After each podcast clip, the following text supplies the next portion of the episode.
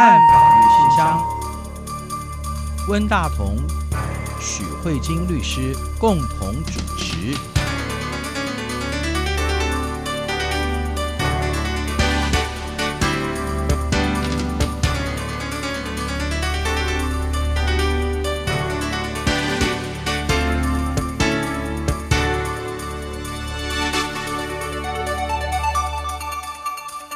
各位听众好，这里是中央广播电台两岸法律信箱，我是温大同。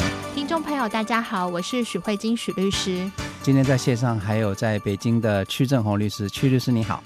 嗯，温大哥好，许律师好。今天我们非常高兴，也非常荣幸能够访问到屈正红律师，因为屈正红律师最近有一个很多媒体都报道的中国大陆一个非常重要的国家赔偿的案子哈，就是在一月七号。被蒙冤关押二十五年的辽宁的一位刘忠林先生，他的冤意得到了当局的赔偿。哈，根据这个报道，他是在吉林辽源市中级人民法院获得了国家赔偿的决定书。那法院决定给他四百六十万元人民币的赔偿，那其中包含羁押九千两百一十七天的人身自由赔偿金两百六十二万多元，还有精神损害抚慰金。一百九十七万多元哈，那么呃，我们知道这个据说是中国法院到目前为止最高的赔偿金额的一个冤狱案件哈，所以许律师特别就是想约屈律师来跟我们谈谈这方面的案件，也就是说两岸关于冤狱赔偿相关的比较哈。对，哎呀，屈律师，因为我是想说，既然看过报道是屈律师的。案件这样子，我们又可以直接访问，就是第一个 诉讼代理人。哎，你们这时候是诉讼代理吧？对不对？他的冤狱平反不是我们，他的国家赔偿是我们。对，对，那呢？我想说，既然创下据媒体报道是中国目前冤狱赔偿。的那个金额里面最高的案件，所以我就想说，我们借这个机会来直接访问屈律师。那我想先问一下屈律师说，这个案子在那个刑事案件被确定是无罪之后，由您接手进行做国家赔偿，就是冤狱赔偿的这个部分的话，这个历时大概多久啊？整个案子从进入审理到结束，经过了多久的时间？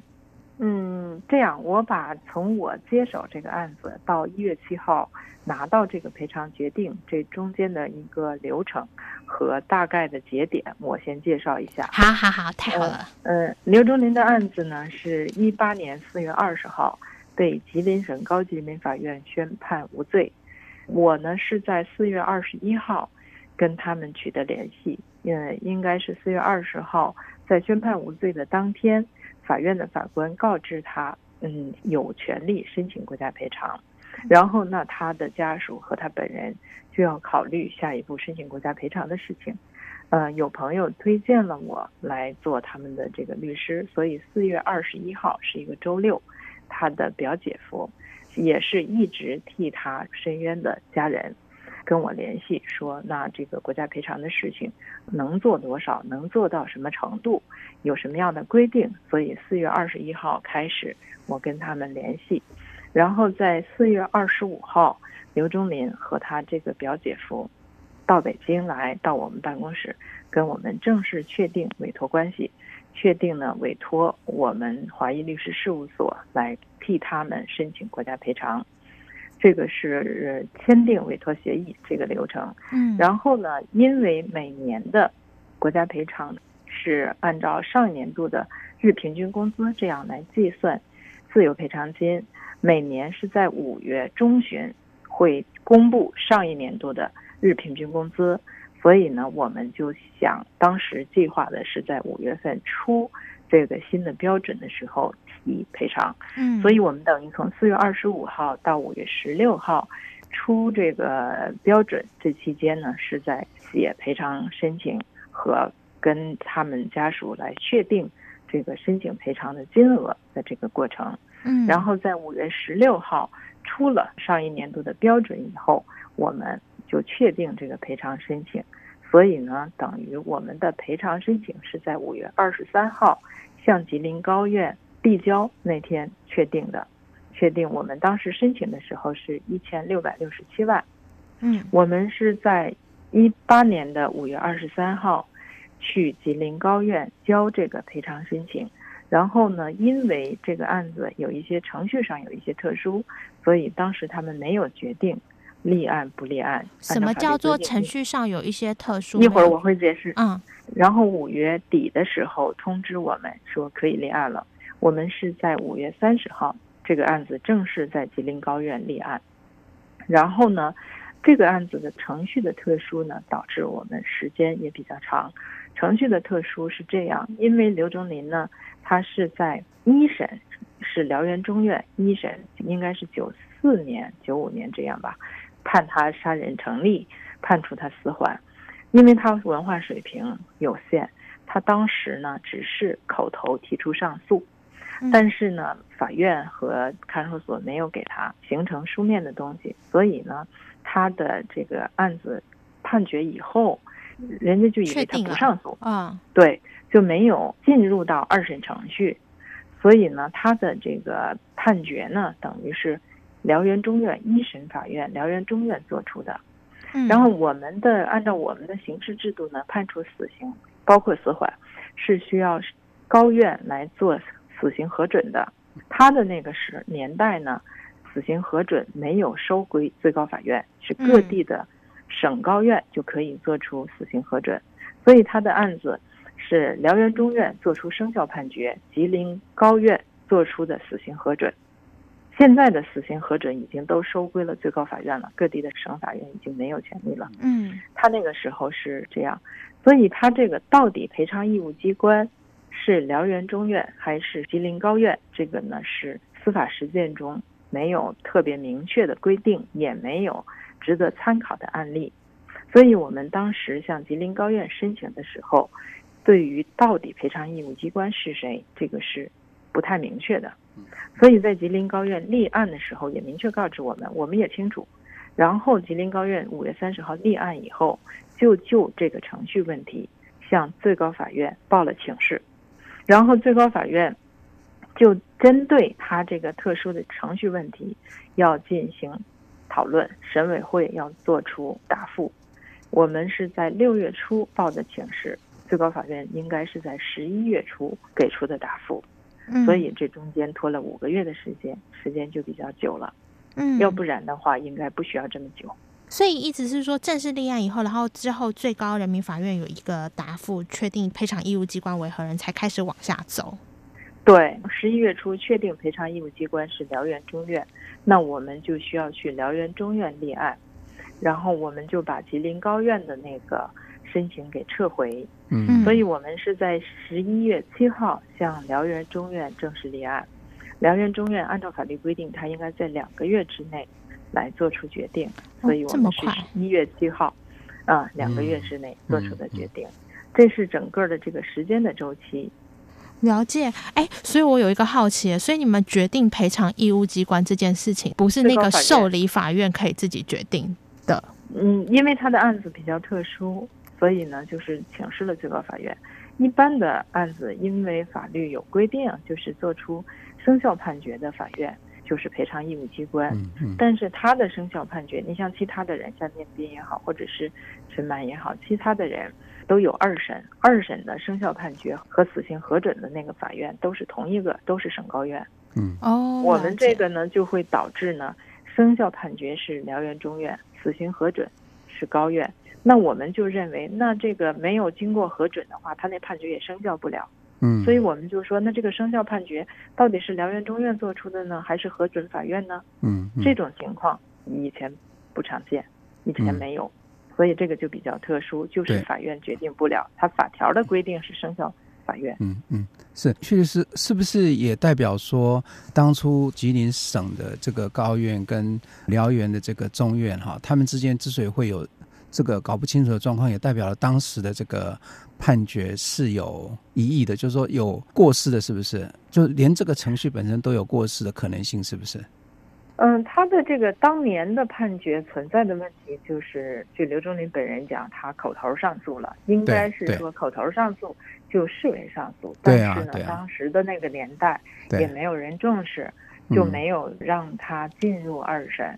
这个在他。改判无罪的那个时候，他也提出了异议，他认为剥夺了他的上诉权。对，所以当初就是这个案子在审判的过程当中就有很多很多不规范的，而且是让他的权益受到很大的损失，就是很明显的，就是这个，所以才会造成国家赔偿的事由嘛，哈。对，那我想请问一下曲律师，当你们在十一月的时候已经向这个辽中院这边来申请呃国家赔偿的时候，那这边的话是不是可以请您稍微介绍一下？就是因为您有提到说你们原本提出的这个国家赔偿的这个申请金额是一千六百六十七万，那所以是不是可以请您介绍一下，就是在中国有关刑事冤狱的赔偿的部分，那相关的要件？因为我比较好奇，就是一千六百六十七万里面可能包含了哪些损害赔偿的项目？呃，我先介绍一下中国的国家赔偿法它相关的规定，然后我再解释我们提一千六百六十七万的考虑，然后再解释我们最后拿到这个四百六十万怎么组成的，是怎么样的，就分这样三个部分吧。第一个部分就是关于国家赔偿的相关规定。国家赔偿呢是这样，我们刘忠林的这个案子呢，他从案由上叫再审改判无罪，也就是他原来是判了他有罪，经过了再审之后改判他无罪，这是呢刑事赔偿的一种情况。那他改判无罪了，他就可以申请国家赔偿，因为国家给他判错了，原来判错了，导致他坐了那么多年牢，那这个呢是他享有国家赔偿的这个权利。嗯，这个是他的前提。然后另外一个呢，国家赔偿都赔什么，都怎么算？这个是这样，国家赔偿按照法律的规定呢是这样，我们的国家赔偿法是九五年才开始有，九五年之前是没有的。然后一零年国家赔偿法进行修改的时候，加入了精神损害赔偿，这精神抚慰金这块儿，原来一零年以前也没有的。呃，现在我就说现行的，经过了修改以后。现行的国家赔偿呢，是说有人身自由赔偿金，人身自由赔偿金就是按照他被错误羁押的天数来乘以上一年度的日平均工资，这样来算的。大家看到了刘忠林呢，他被错误羁押了九千二百一十七天，那乘以上一年度，就我们申请的时候上一年度的日平均工资，这个呢是自由赔偿金，这是一部分。另外一部分呢，就是精神抚慰金。刚才我提到了，这是一零年国家赔偿法修改的时候增加进去的精神抚慰金。关于精神抚慰金的标准，最高法院有一个司法解释，是综合考虑冤案对当事人所造成的精神伤害来判断精神抚慰金。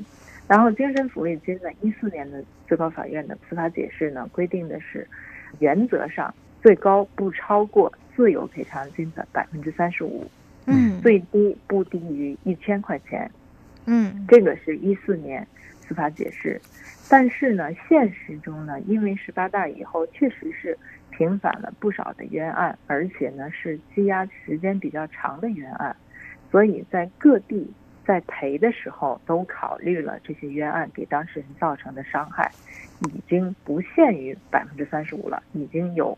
有的百分之六十多呀，百分之五十多，甚至百分之八十的也有，所以呢，最高法院的那个原则上不超过百分之三十五的这个比例，这些年已经突破了。嗯，但是从立法和从司法解释的角度，还没有新的规定，还是这个原来的一四年的那样的规定，就是说主要是这两部分，另外的一些其他的费用啊，其他的成本啊。目前的国家赔偿制度是没有规定的，是不能够赔的，不能够支持的，这是这个法律的规定。当然，如果是一些企业家或者是一些在冤案的时候有一些财产扣押呀、冻结呀，那个是另外也是可以赔，或者是可以怎么算的。因为我们这个案子不涉及那个层面，所以我们就不说那些了。对于我们一千六百六十七是怎么算出来的呢？我们当时提的时候，自由赔偿金我们是按照法律规定的三倍算的，嗯嗯，所以我们自由赔偿金要了七百八十七万，基本上就是现在这个二百六十二万的三倍。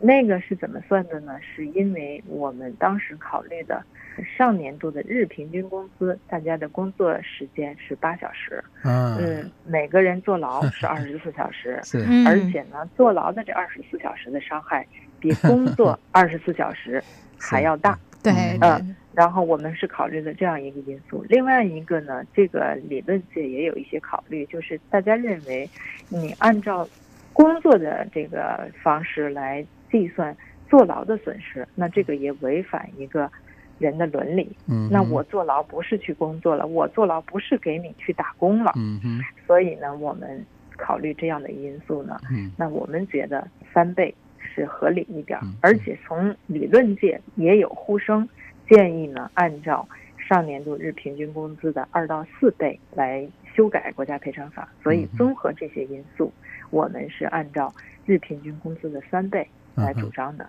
这个是我们一千六百六十七万里边第一部分。第二部分就是我们要了一个精神抚慰金八百万。这个八百万呢，我们当时的考虑是整个刘忠林这个冤案给刘忠林造成的精神伤害非常非常大，嗯，呃，使他现在精神状况不太好，比较焦虑，比较没有安全感，甚至抑郁，然后呢，使他丧失了结婚生子、成家立业这样的时时机。他从二十二岁到四十八岁坐牢，那他回来什么也没有。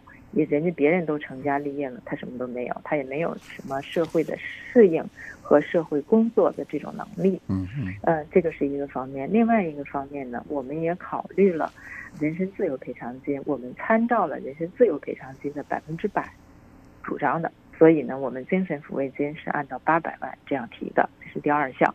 第三项呢，因为他有一些伤害，就是我们在提精神抚慰金的时候也提到。他在这个案子过程中被侦查机关有过刑讯逼供，导致他有右脚的大拇指截肢，是，然后十个手指被竹签签的，现在指甲都没有了。嗯嗯，呃，所以呢，我们认为呢，这个精神抚慰金需要考虑，以及日后呢，他看能不能够有一些治疗。嗯，还有呢，他精神状况不太好，甚至有一些抑郁，可能也需要。后续的治疗，所以我们提了一个后续治疗费三十万。然后第四项就是我们提了一个维权费用、申冤费用。申冤费用呢是这样，就是他十多年都是家属啊，他的表姐夫，嗯，在全国各地的嗯来给他申冤，嗯，呃，在他们当地甚至到北京、到最高法院来申诉，嗯，而且呢，在这个过程中呢，他表姐夫。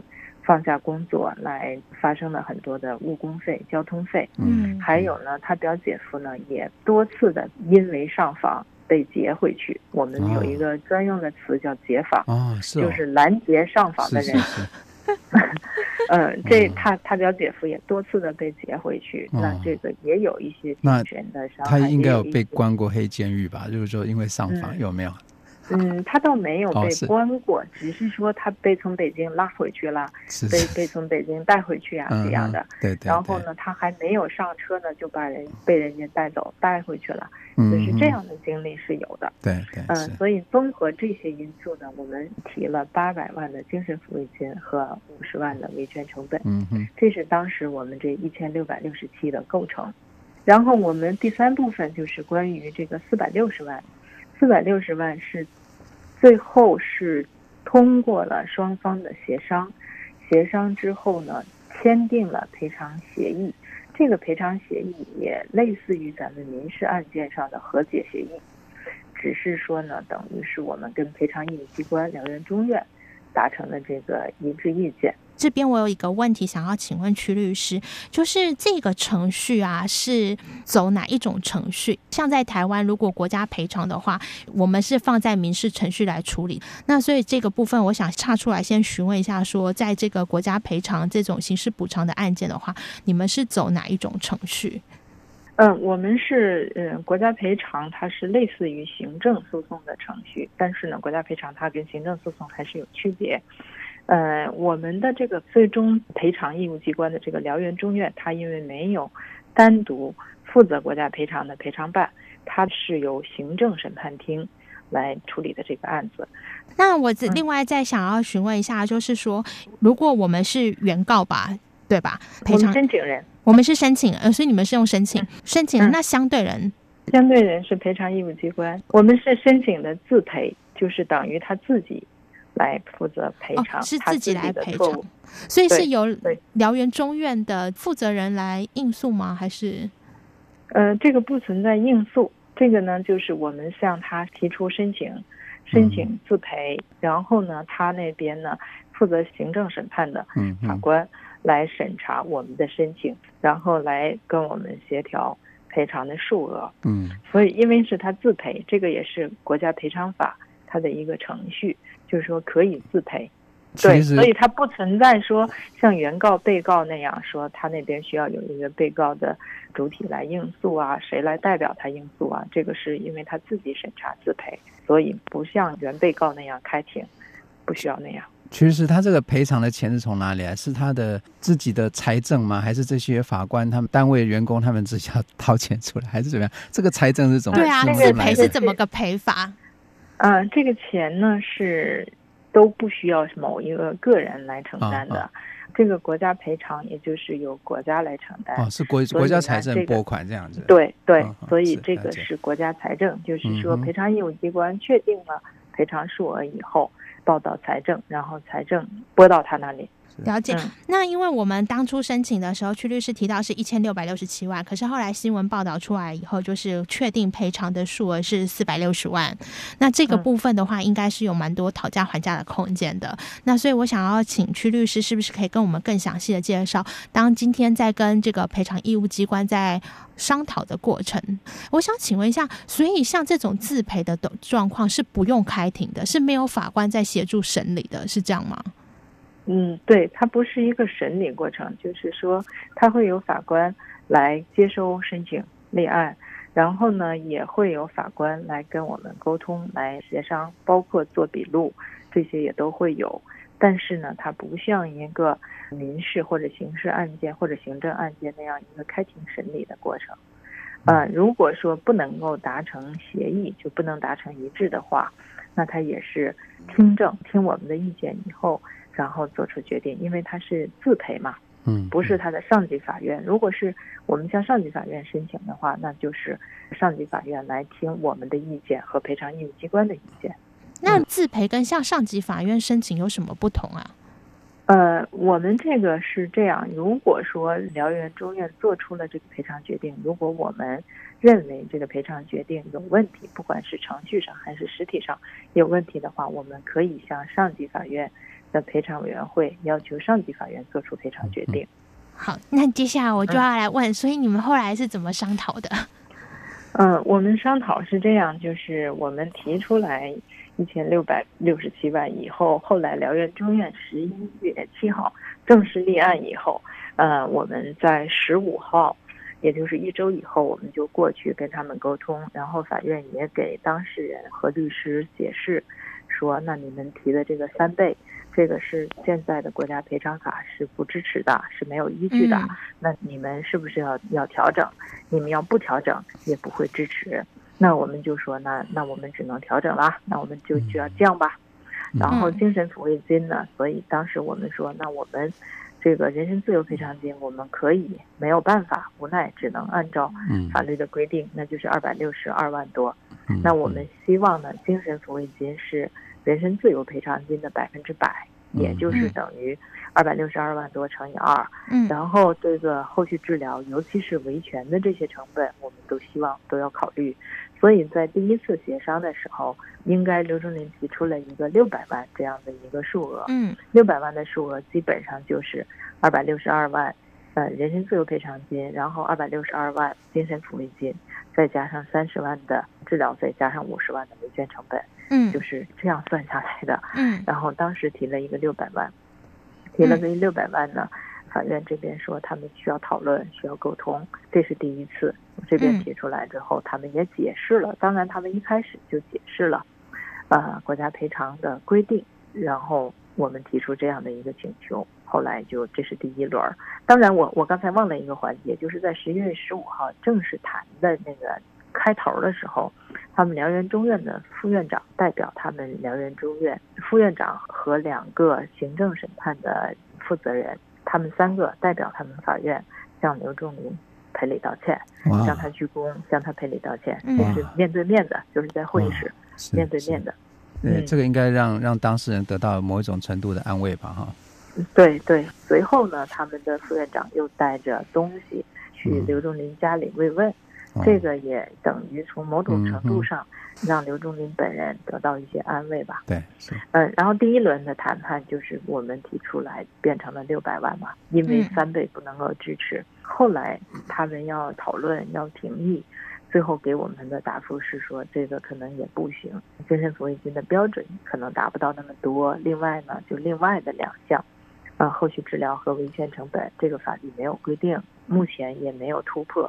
在这中间呢，正好十一月底，最高法院召开国家赔偿的专题会议，就是全国范围内的会议。我们当时还希望等一等，是不是这个会议上会有一些突破，尤其是维权成本，这个是实实在在发生的，嗯，是不是能够支持？但是这个会议呢，没有新的变化，嗯，所以等于在十二月初。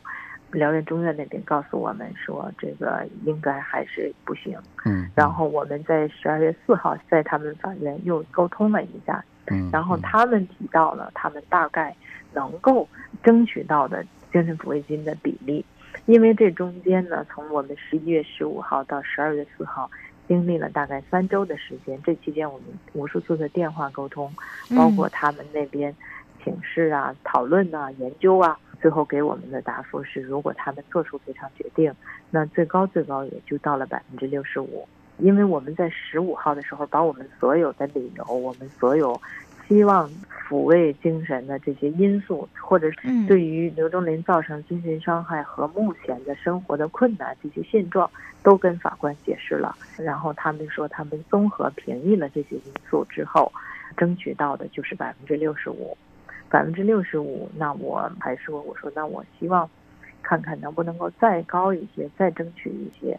然后他们就提出，那如果双方协商一致，有可能，所以我们就提到了一个争取提高到百分之七十五。嗯嗯。然后他们说他们可以再去给争取，再去给给沟通。嗯。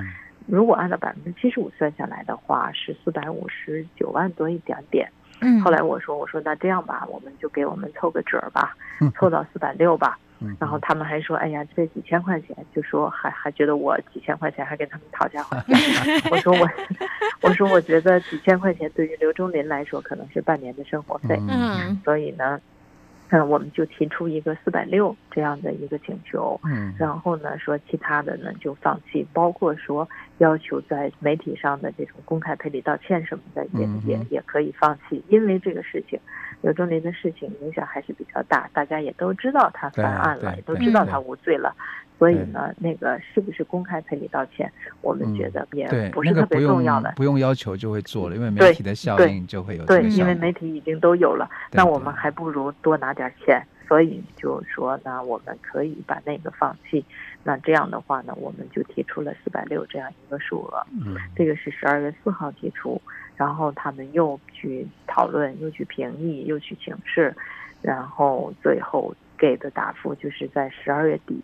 给的答复是说，那这个结论应该是可以，然后他们又走流程，到一月四号好像是通知我说，一月七号可以去办手续。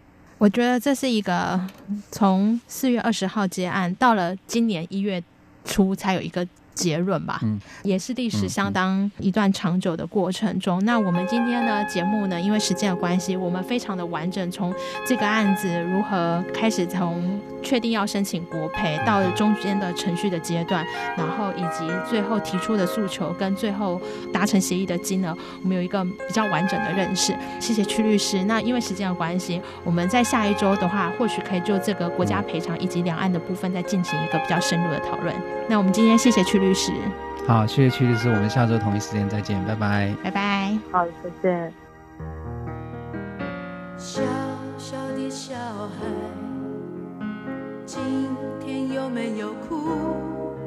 是否朋友都已经离去，留下了带不走的孤独？漂亮的小孩，